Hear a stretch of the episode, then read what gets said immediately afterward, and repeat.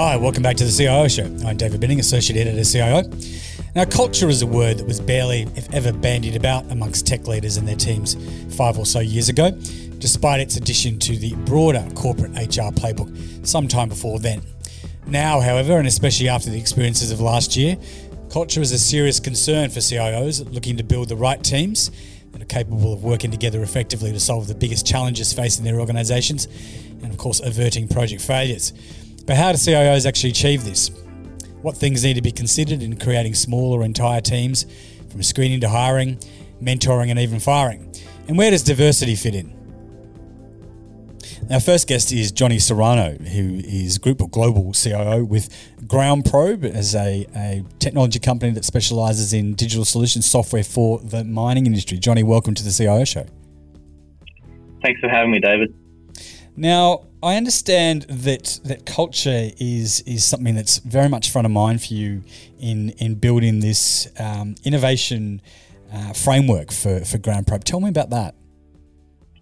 Yeah, look, I think innovation culture is probably even more important today during the time of COVID. We've all had to pivot, and and you know all of our I guess our business models or even how we're supporting our customers had to change. So mm. I've just always been fascinated by new technology, and I've always been, you know, fascinated by that, and I try to instill that in my team. And, and innovation, I'm, I'm, extremely passionate about, and one of the things that I did essentially was establish this innovation framework for my team. It's more about shifting their thinking mm. and more of a mindset change. Yeah.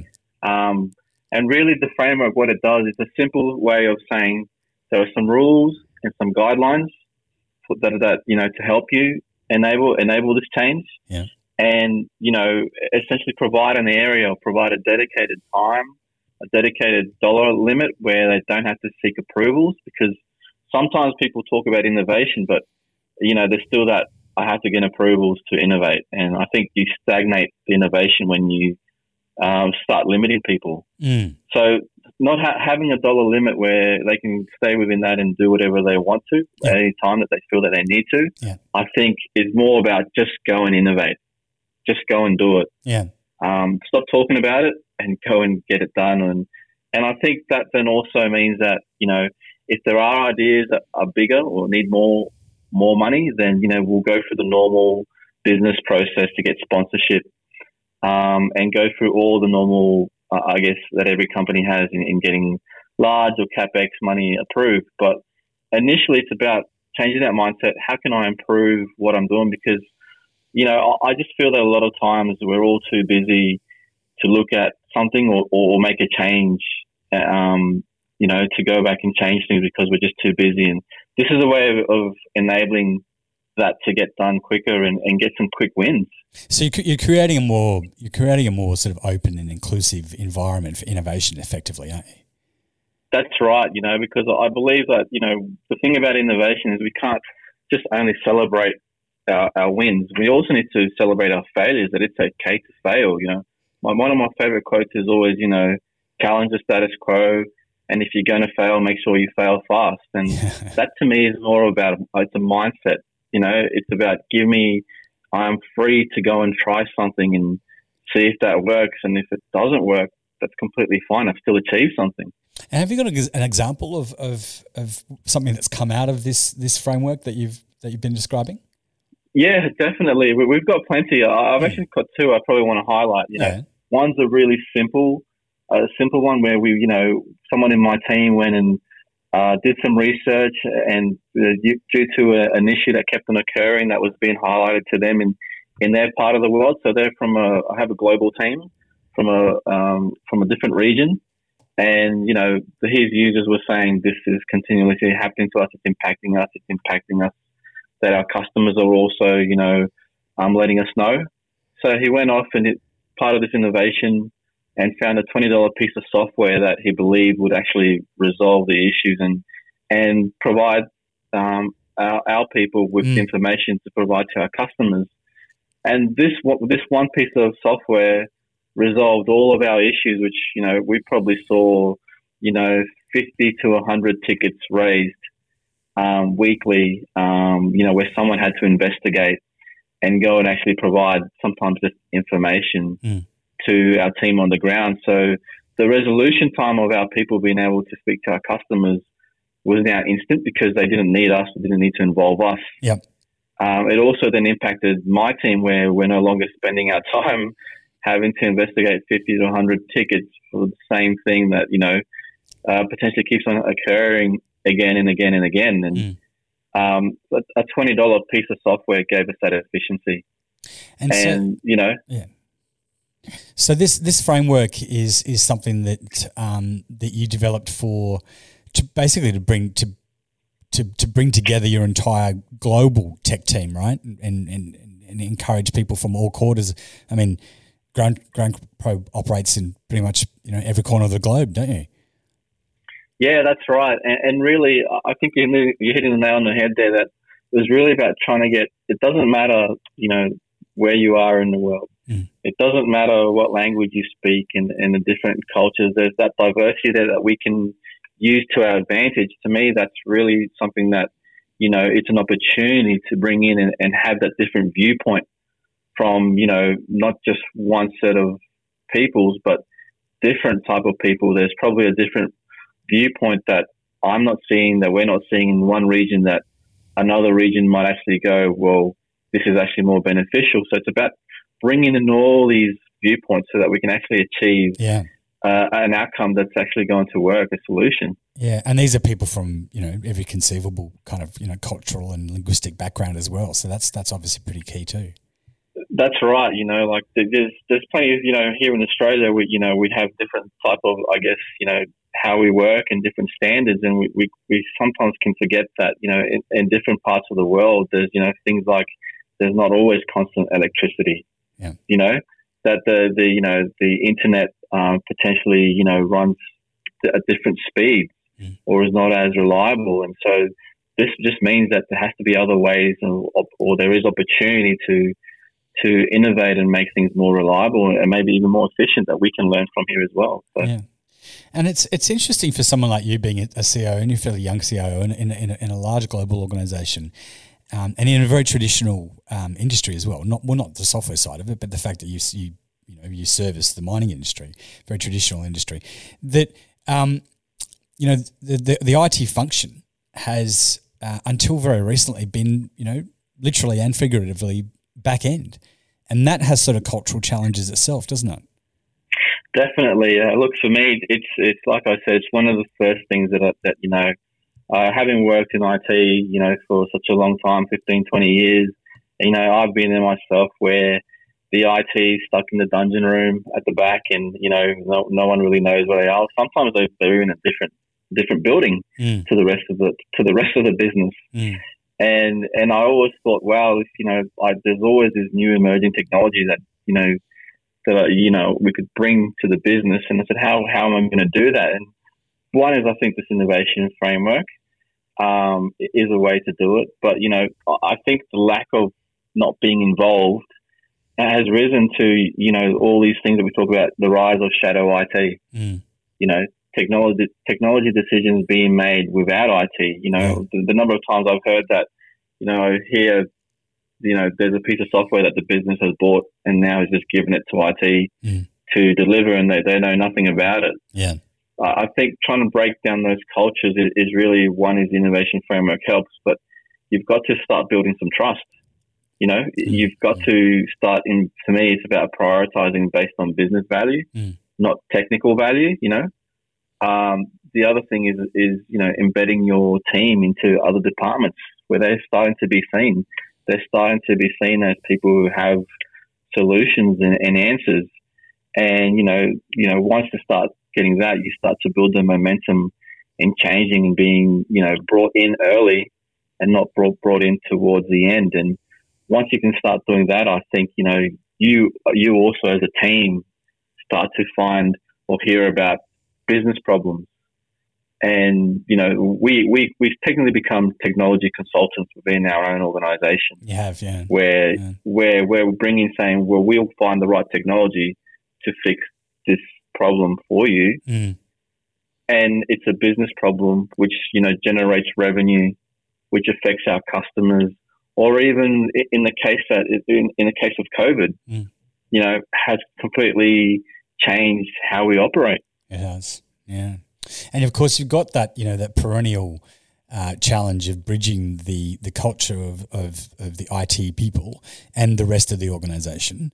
And of course, cultures cultures are different within sales and other and, and other administrative divisions within organisations. You know, there's always been that sort of perennial challenge of bridging those sort of those that divide. Do you think that cultural gap between IT and the broader organisation has been narrowed? Um, it's probably a rhetorical question. It probably has greatly been narrowed because of, of COVID. Oh, look, hundred percent. I think that's probably what it's forced it to. Yeah. You know, I think COVID COVID has just forced or accelerated. I hear it all the time. It's accelerated. You know, that that to occur. And what for me, what I see is that you know it's exactly what what for me I, I was trying to instill and trying to bring is to ensure that everyone has that mindset of working with each other, yeah.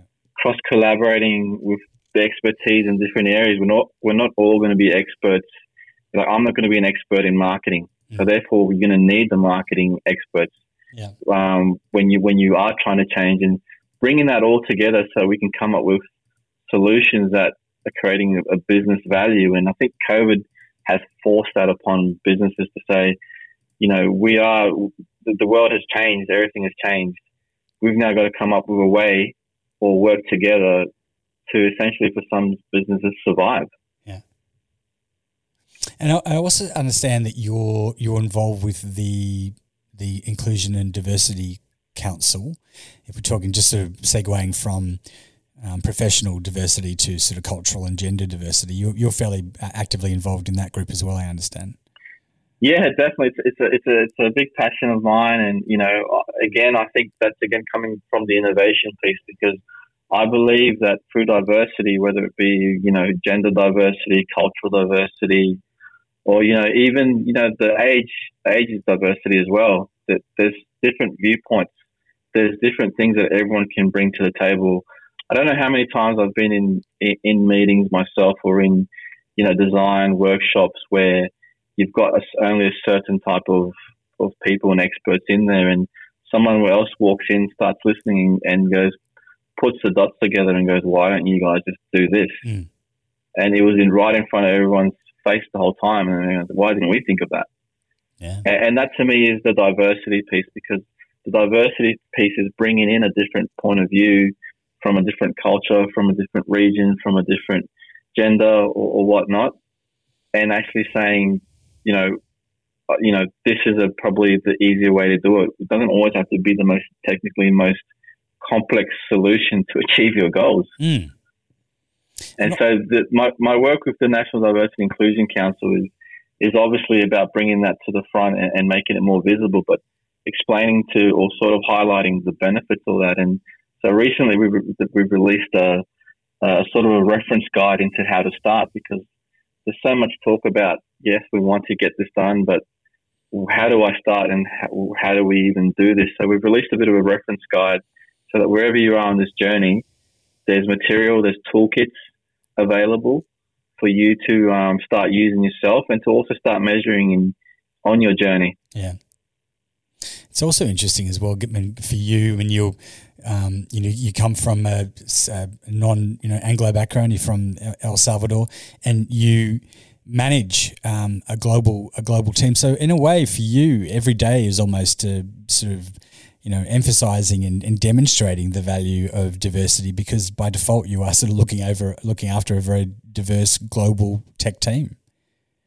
Oh, definitely, and I think that's really been a you know I'm I'm so grateful that that's given me that insight and, and I've been able to see the you know the the opportunity that is delivered to not just GroundProbe, but you know to myself in, in general to to work out how we can transition and what we can do because a lot of the times you know we get some feedback from different areas or, or from different people and and and saying I think you know Apple Apple's probably the, the, the example people always use, but you know they're all we all use Blackberries, you know, and you know and and the Apple phone came out and you know, just made it the different point of view that made it for everyone else mm. is, where we are today. And mm. I think that's exactly the same type of logic that we try that we that I try to use here um, in in the tech because you know I know when I started off in technology, I, I always wanted to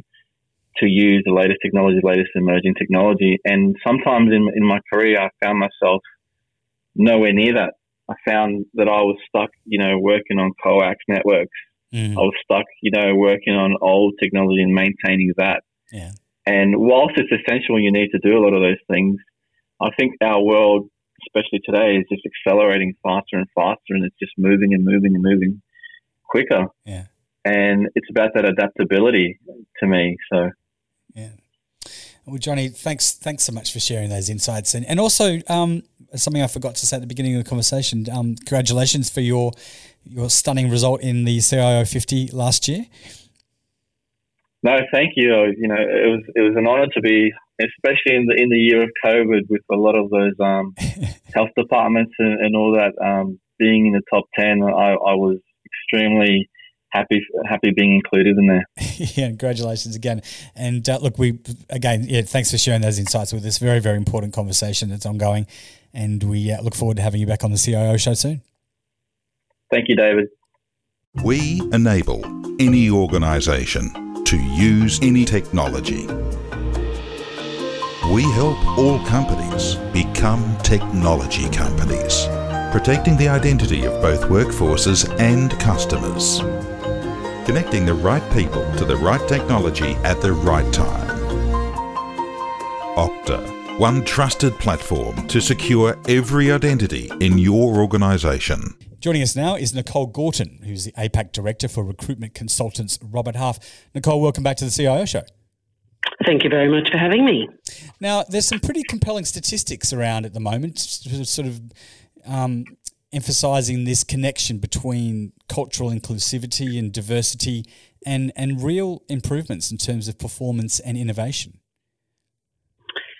There, there absolutely is, and there's um, the the one that stands out the most for me is the uh, a McKinsey report recently talked about uh, the retention can increase mm. within an organisation by forty eight percent when diversity exists. Yeah. Um, and you know that is that's huge in itself, right? And then when that diverse group of people, that employee uh, workforce is included, you mm. create uh, an inclusive environment, the impact is a, a, real highlight as well 21% increase in performance, productivity, and innovation. Uh, and, you know, that it's created through really when you get a diverse group of people, gender diverse, uh, elements of diversity, of course, but you know, mm. talking talking about gender here, it's um, yeah. Uh, well, it's just, just, just had International Women's Day on, on Monday. Exactly. Mm-hmm. International Women's Day week month. So through when when you get that that diversity of thought and that respect around diversity of, of thought uh, through including that diversity of thought and solutionizing and coming up with here's what we think but what is a better way? How could we do this better, particularly within the technology industry? Yes. How could we do this better? How could we become more efficient and more creative? How can we get this, this up into the cloud? How can we roll out this uh, digital platform? Yeah. What is it that we need to do to be able to achieve our desired result as an organization for our customer base? And, and by doing that, there is true performance uh, increases. I mean, a 20 percent plus increase in performance, productivity, and innovation. That is not a trivial number, is it? It isn't, and they're the benefits of mm. when you have a when you have a culture that has this uh, this real inclusive environment with a diverse gender diverse workforce. You do start to get um, uh, some real knock on, positive knock on effects within the organisation of what you can achieve. Mm. And I think the benefits can sometimes be uh, not thought out when you're in the hiring process mm. and you're you know, you you've got a, a, project that you need to achieve. You've got to backfill a vacancy, and you're thinking, "Wow, how do we how do we get this skill set on board? This is what my backyard looks like today. I need to hire and I need to hire somebody, and I'm looking at the job description, I'm looking what, at what we need, and very fixated on those skills and the technical skills and attributes, uh, qualifications. Mm. And so we can get caught up in that versus truly what do we need to do to uh, get a more of a, a diverse workforce. Now, this conversation about about culture in in the business world generally, how long do you think we've been having it for? Seriously, what you reckon? About a decade or even less than that? Yeah, feel, well, gosh, it feels like we've been having it for a really long time. I know, but the reality is, long, really, I don't think. It probably isn't. Um, you think about how fast technology moves. I do feel like mm. that creating a you know an environment of of gender equity in our workplace is it's a slow burn, right? I think mm. it's going to take a long time.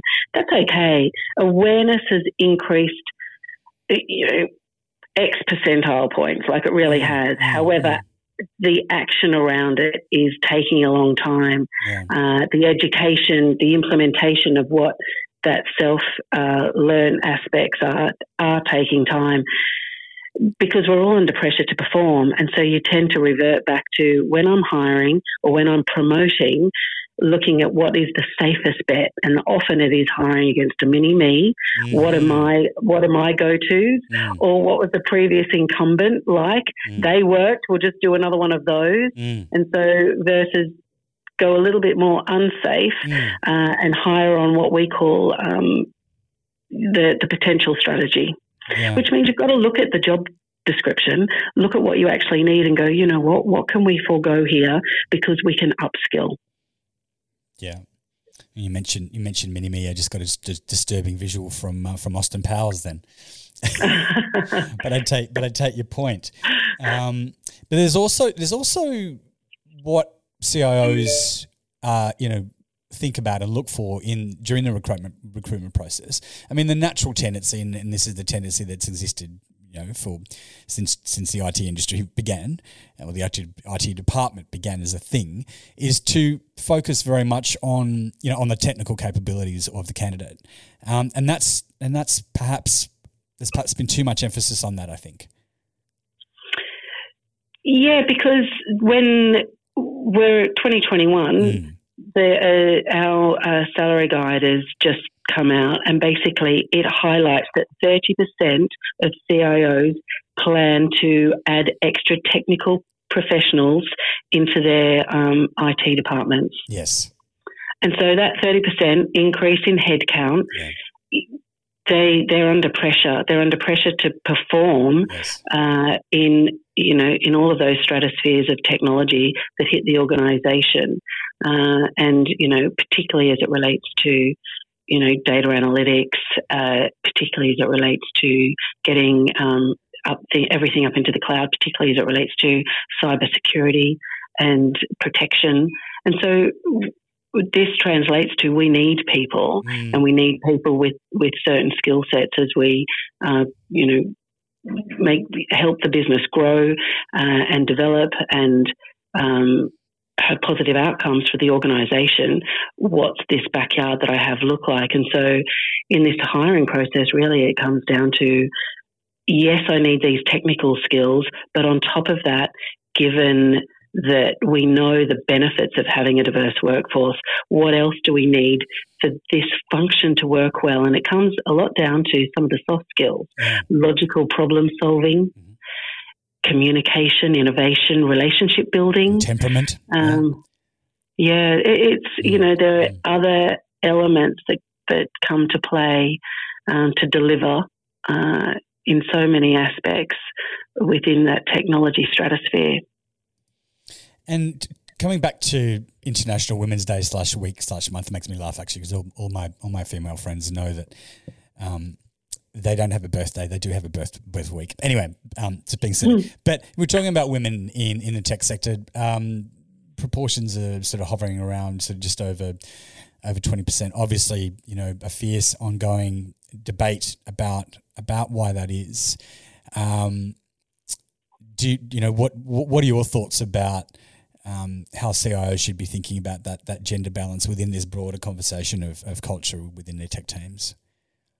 Yeah, I think that there's an opportunity, and, and I do say that genuinely an opportunity for our CIOs uh, within uh, our Australian economy to work very closely with the the, the educators of uh, within universities, within schools, and to help increase that level of awareness mm.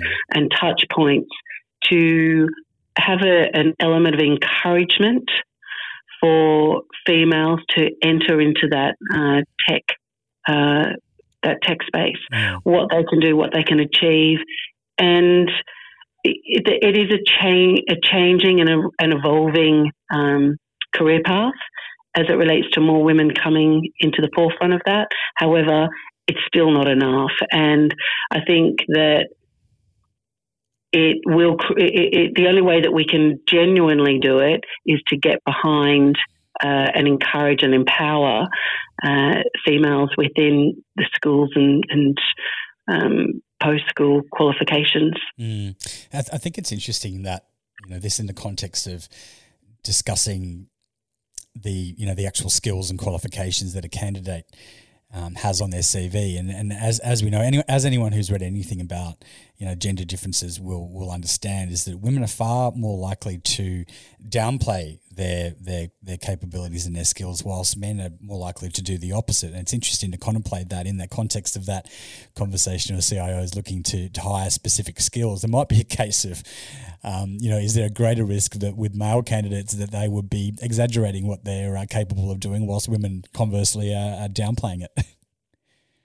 Potentially, you're you're always going to get it's a fun um, conversation spectrum. Anyway. Yeah, you're always going to get spectrums of that. So mm-hmm. within that, but as a definitely as a generalisation, you will find that women will not back themselves and put themselves forward mm. uh, for a a career change or a promotion mm. as readily as men will, who are seeking out. Uh, very visible around seeking out and transparent around seeking out a, uh, a pay rise for example. And what do I need to do in order to get that pay rise? I need to take on extra responsibility.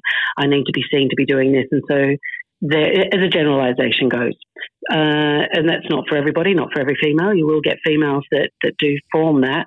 As we know, uh, just as it relates to CEOs, you know, uh, it was 8% of our ASX 200 were um, females. It's now down to 5%. So already we're seeing that, you know, one person leaves, it impacts the, uh, the percentiles. But we, we know that not everybody's going to be a CEO. That's okay. Mm. How do we get women to reach their full potential? How do we get more women uh, enter into the uh, into technology, and how do we retain them? Mm. Particularly as you know, many women want to go on maternity leave. What's our uh, our approach? What's our culture of our organisation mm. to hire and retain females in this space? Yeah.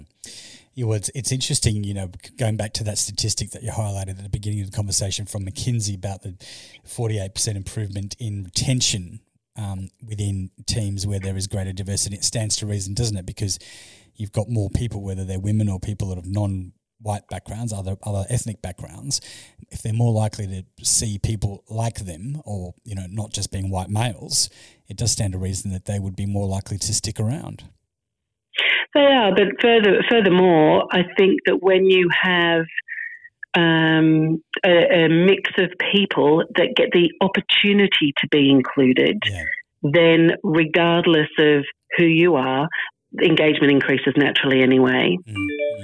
Diversity, a, a, diverse mix of people helps, but it's it's once you you create an inclusive environment that comes back to your culture, and the knock on effect of that is retention. You retain your people, and then you get you get better outcomes. You get better.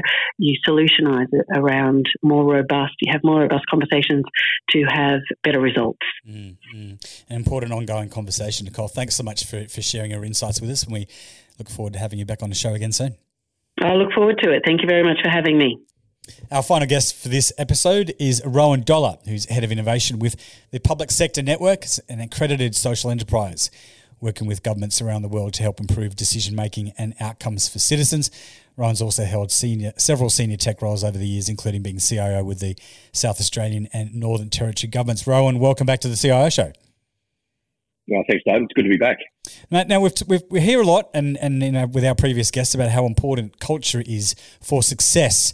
But I wanted us to talk firstly about how culture is also really at the root of all failure. Well, you know, there's a can of worms. Um, culture is critical. That's what we do here. You know, yeah. culture is critical. I mean, it really is. Yeah. And, uh, and, and, and look, you know, there's the old saying that culture starts from the top, and, and it does, absolutely. Um, so we, we, you know, in my time, why do we look at, at why have I seen projects, um, particularly projects fail um, in organisations? Because most organisations kind of have their business as usual um, trundling along okay. Um, I'm not saying it's, it's, fantastic, but they kind of do the day to day stuff okay. Mm. But when they get something that happens out of the ordinary or, or a project, yeah. that's when you, you see the organisation under stress, and that's when culture comes to the fore. Mm. If you're, um, you know, in my experience, most organisations have, um, when it comes to project reporting, we have the the, the, the, some of the greatest fiction ever written, which is called a project status report, and and it is nearly it is nearly always green. Yeah. Um, we have this green mentality mm. that everything has to be green, and the minute it's not green, we have a huge panic. Yeah. And the poor old project manager gets jumped on from very great heights, and make sure that all of the projects going forward um, that, that he or she writes are green from that point forward. Yeah. What I do is build that culture uh, around uh, honesty and transparency mm-hmm. and openness. Um, I, I, tell people that I have an open door policy and that I don't shoot the messenger. Their words. What you need to do is put those into action so that when someone, one of, one of your staff, regardless of whether they're a senior manager um, or, a, or a, you know, a first day help desk person, when they come along to you with a problem and say, hey, there's a problem here, instead of shooting them and moving on, you deal with the problem. Yeah. And you build that trust and awareness that you actually want to um, help people and fix what's going on. And then people feel comfortable coming forward um, with those issues that you need to deal with. So you do away with the green reporting mentality mm. and you get a real reporting mentality, which is really important. Don't tell me what you what you think I want to hear. Tell me what I need to hear. And that's not that, that's often the good, the bad, and the ugly.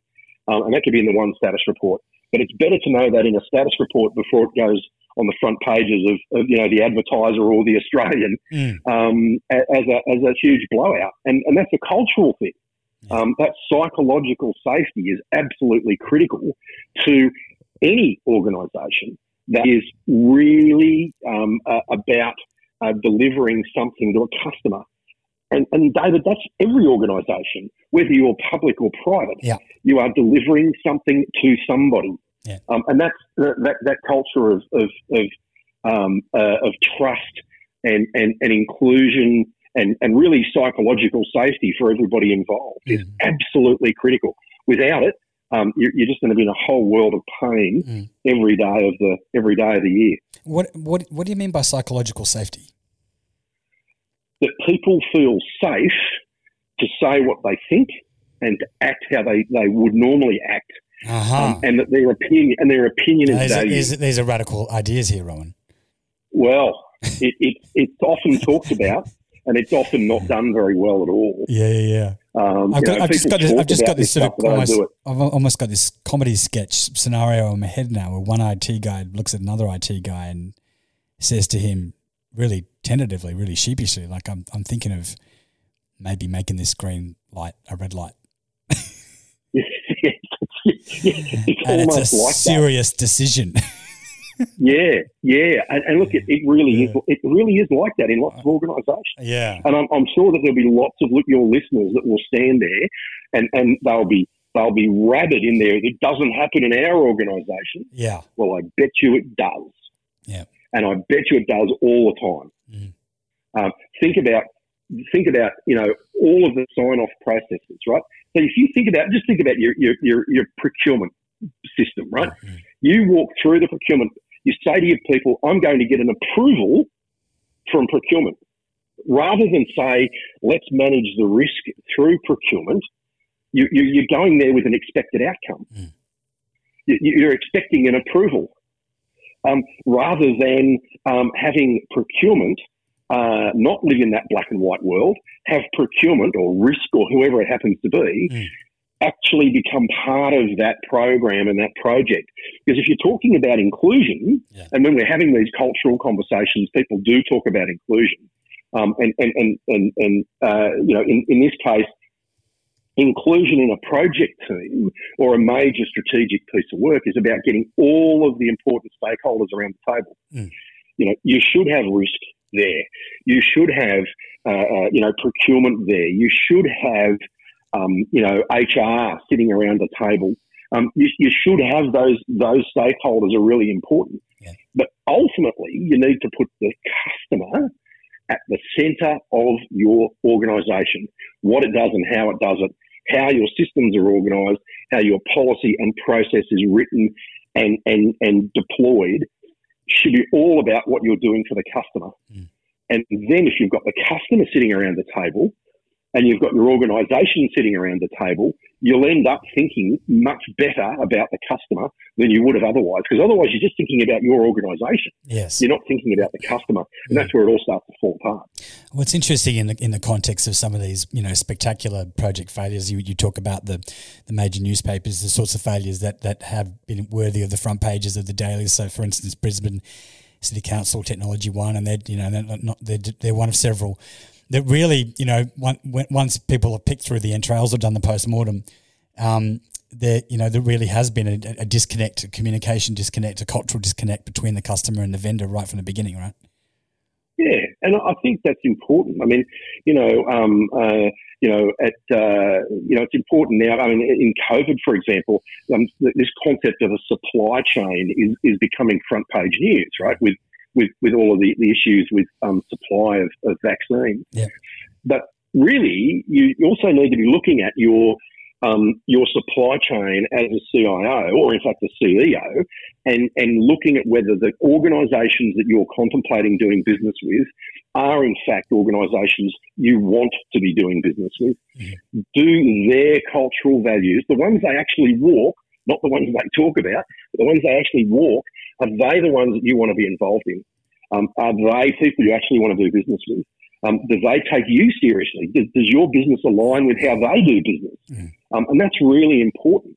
And, and if you've you know got a major project going on, um, all too often, and, and in, you know, I, I, get I'm not intimate with the the, the Brisbane um, example you, you, gave. I mean, I only, only know what I've read, mm. but most often the managing directors or the chief executives only ever meet each other across the courtroom floor. Yeah, right. That's that's not a that's not a real good relationship. Um, and I, I, think I think there needs to be a much better, higher level engagement. Yeah. If you're bringing a vendor in, um, you need to understand that, that, that, you know you've got good relationships, not just a working relationship on the factory floor, as it were, mm. but up in the, the higher echelons of the organisation. And and you know uh, you know it comes down to risk management. Mm. Um, if you're sitting there um, with a big problem, as far as you're concerned, but you're only a tiny little uh, customer buried down in in a in a you know an APAC regional account somewhere um, you probably want to know that before you start handing over a billion dollars worth of project work. Yeah.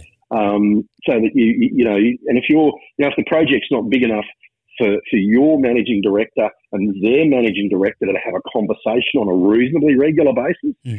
you might think about picking another vendor because the cultural change, the cultural differences will be too great. Yeah. Um, in, in, in foul weather, you know, in fair weather they might be okay. Yeah. You can get around some of these things, but in foul weather, um, you're going to have a real problem. Yeah. And what what should CIOs be thinking about doing, enacting um, to affect you know cultural improvement within their teams? I mean, we've talked about the the fact that um, you know for many years now, and for someone like you, I mean, you've probably seen so many um, you know, customer, sorry, um, staff surveys kind of, you know, being done and then shelved and nothing acted on it, you probably rolled your eyes enough to send yourself blind. What, I mean, obviously ineffective, almost comically so these days.